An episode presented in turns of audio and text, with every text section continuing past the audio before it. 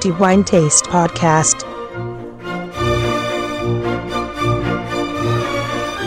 Un saluto da Antonello Biancalana e riprendiamo a trattare l'argomento delle uve, argomento certamente molto vasto e pertanto non sempre è semplice scegliere un'uva alla quale dedicare la puntata del podcast, ma piano piano e puntata dopo puntata cercheremo di dare spazio a non tutte le varietà, poiché appunto sono così tante le varietà da uva per produrre vino, ma comunque almeno trattare quelle più celebri, più diffuse, più importanti almeno in termini di diffusione. In questa puntata parleremo di un'uva rossa molto importante in termini di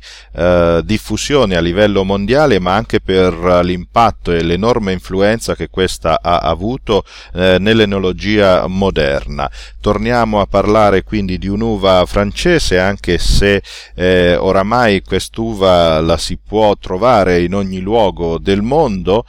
poiché fa parte di una delle varietà che sono state prese come modello per la produzione dei paesi emergenti, ma anche di paesi, per così dire, che hanno sempre dedicato al vino un'enorme attenzione anche a livello culturale, come può essere appunto l'Italia. Quest'uva è certamente una delle varietà principali che costituiscono i vini che si producono a Bordeaux e in modo particolare nel territorio del Médoc e delle Graves, dove il Cabernet Sauvignon è appunto uva indiscussa e regina nei vini rossi di questa zona. L'origine del Cabernet Sauvignon ha destato interesse per molti anni e si ritiene comunque, testimonianze storiche ci suggeriscono che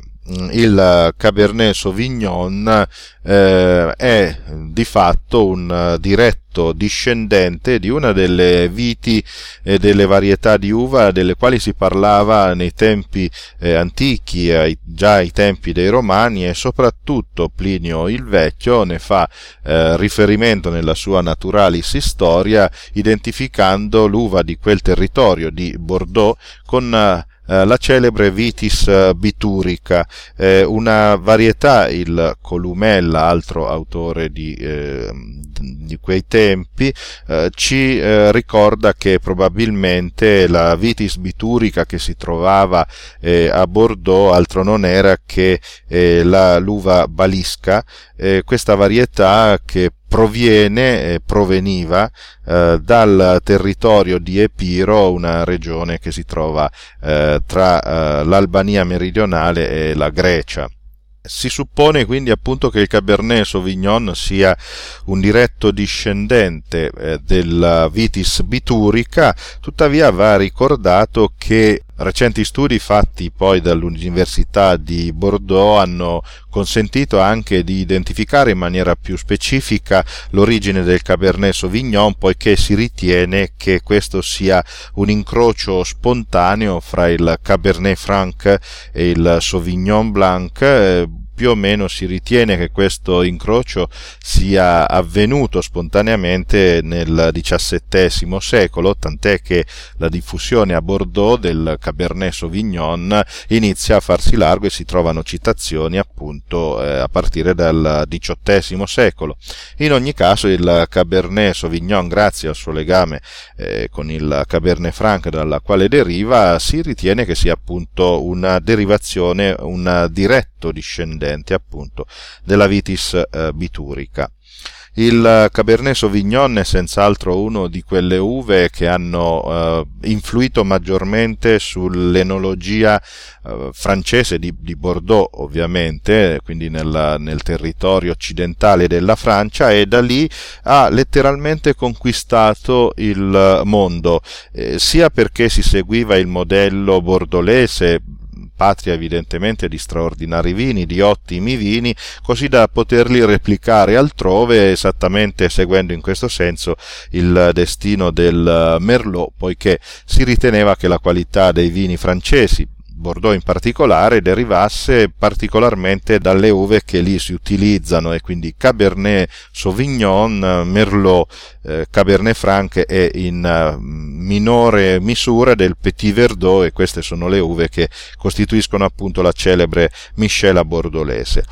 Da lì il Cabernet Sauvignon viene esportato un po' ovunque, Italia compresa ovviamente, e il Cabernet Sauvignon è un'uva decisamente riconoscibile, i suoi vini sono piuttosto riconoscibili per diversi aspetti e cerchiamo appunto di comprenderli singolarmente. Innanzitutto, una delle qualità più evidenti nei vini dove il Cabernet Sauvignon prende parte è una struttura decisamente molto robusta. Il Cabernet Sauvignon è infatti una varietà con un alto contenuto di sostanze polifenoliche e tannini, conferiscono al Cabernet Sauvignon una notevole quantità di sostanze coloranti, tant'è che i vini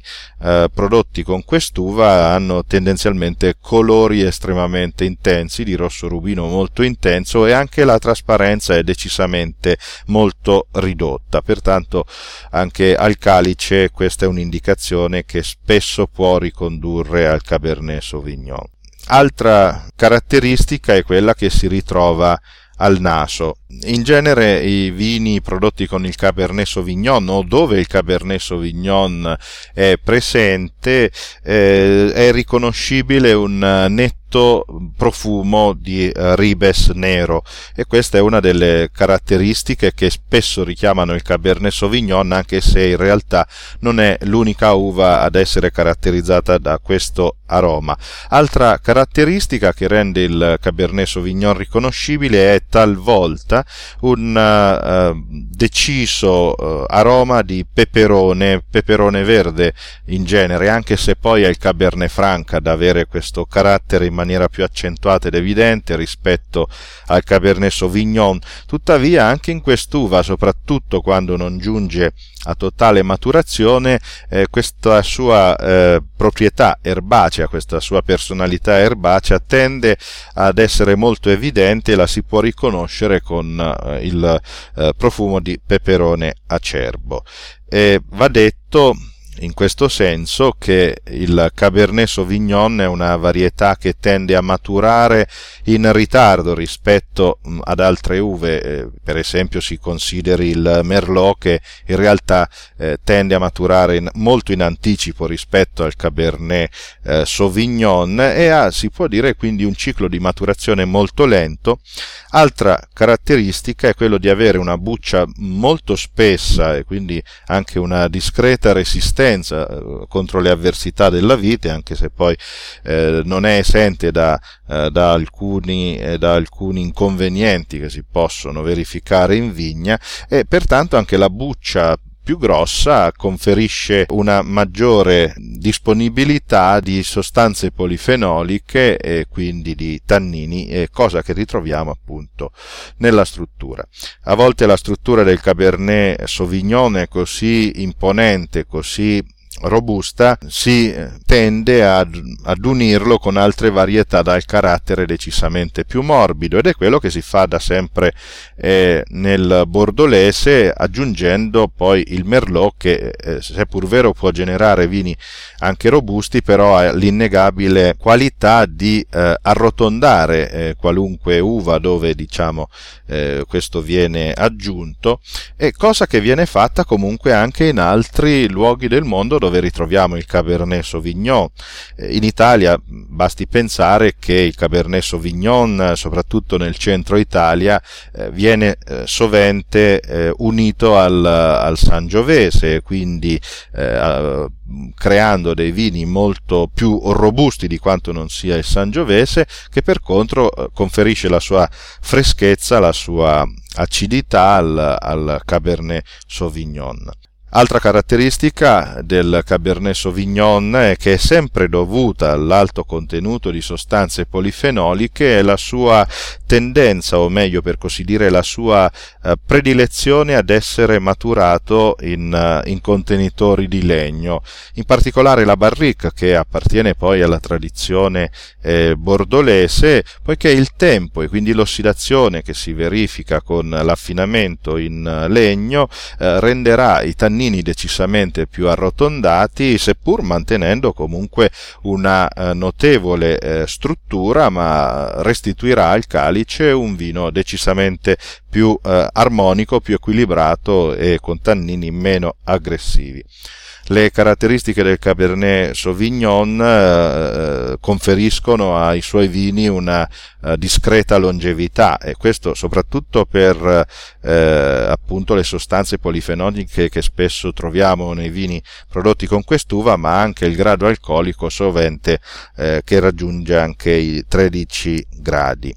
Al calice comunque troviamo un vino molto potente, quindi con una struttura molto alta, e in bocca troviamo una piacevole corrispondenza soprattutto con il ribes nero, come già è stato detto, e tra i riconoscimenti olfattivi che possiamo associare al Cabernet ricordiamo senz'altro la marena, la prugna, i frutti rossi in generale, ma anche la violetta. L'affinamento con il legno e il tempo caricheranno il Cabernet Sauvignon delle tipiche sensazioni riconducibili a questa tecnica enologica, quindi la vaniglia derivata appunto dal legno, ma anche sensazioni terziarie più complesse come cioccolato,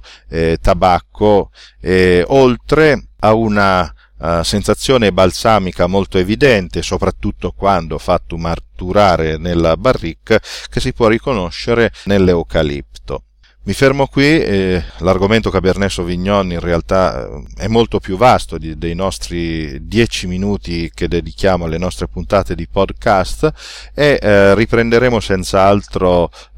il discorso delle uve, ma ovviamente anche della degustazione sensoriale. Approfitto per ricordare il prossimo seminario di Wine Taste che si svolgerà a Milano il prossimo 12 marzo e che avrà come protagonista, fra l'altro, non solo una delle più straordinarie e nobili cantine che abbiamo in Italia, tenuta a San Leonardo, quindi in Trentino, oltre a questo vini che sono prodotti con Cabernet Sauvignon, anche con Cabernet Sauvignon, e fra questi la magnifica verticale di San Leonardo in 3 annate che abbraccerà la produzione di ben 10 anni. Mi fermo qui, al prossimo appuntamento con il mio solito augurio di buon vino, ma che sia poco ma sempre di qualità. Alla prossima puntata, un saluto a tutti da Antonello Biancalana.